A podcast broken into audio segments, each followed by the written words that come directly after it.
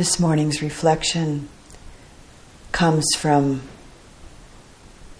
Thai forest monk and meditation master Ajahn Chah.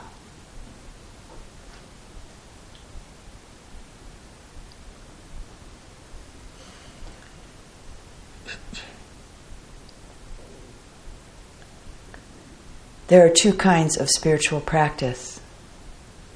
One is done for peace and comfort. You chant a little, you say Om before you eat. Says Ajahn Chah. you take care with your diet, you take care with your words, you don't harm other people, you are kind in situations. These are all very important, and your life becomes peaceful. Because as you become peaceful, your life gets more harmonious. This is one level of spiritual practice. It's very fine, very admirable.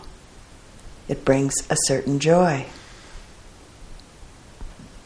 There is as well a second kind of spiritual practice, which is the practice for liberation, which is the practice one does in order to get to the very depth of the heart and being to try and find out what are those things that keep a human being from being free. What does one have to touch or encounter to go through to completely free the body, the heart, and the mind? This practice, the action practice itself, has nothing to do with peace or comfort at all. In fact, at various points along the way, it might be quite the opposite.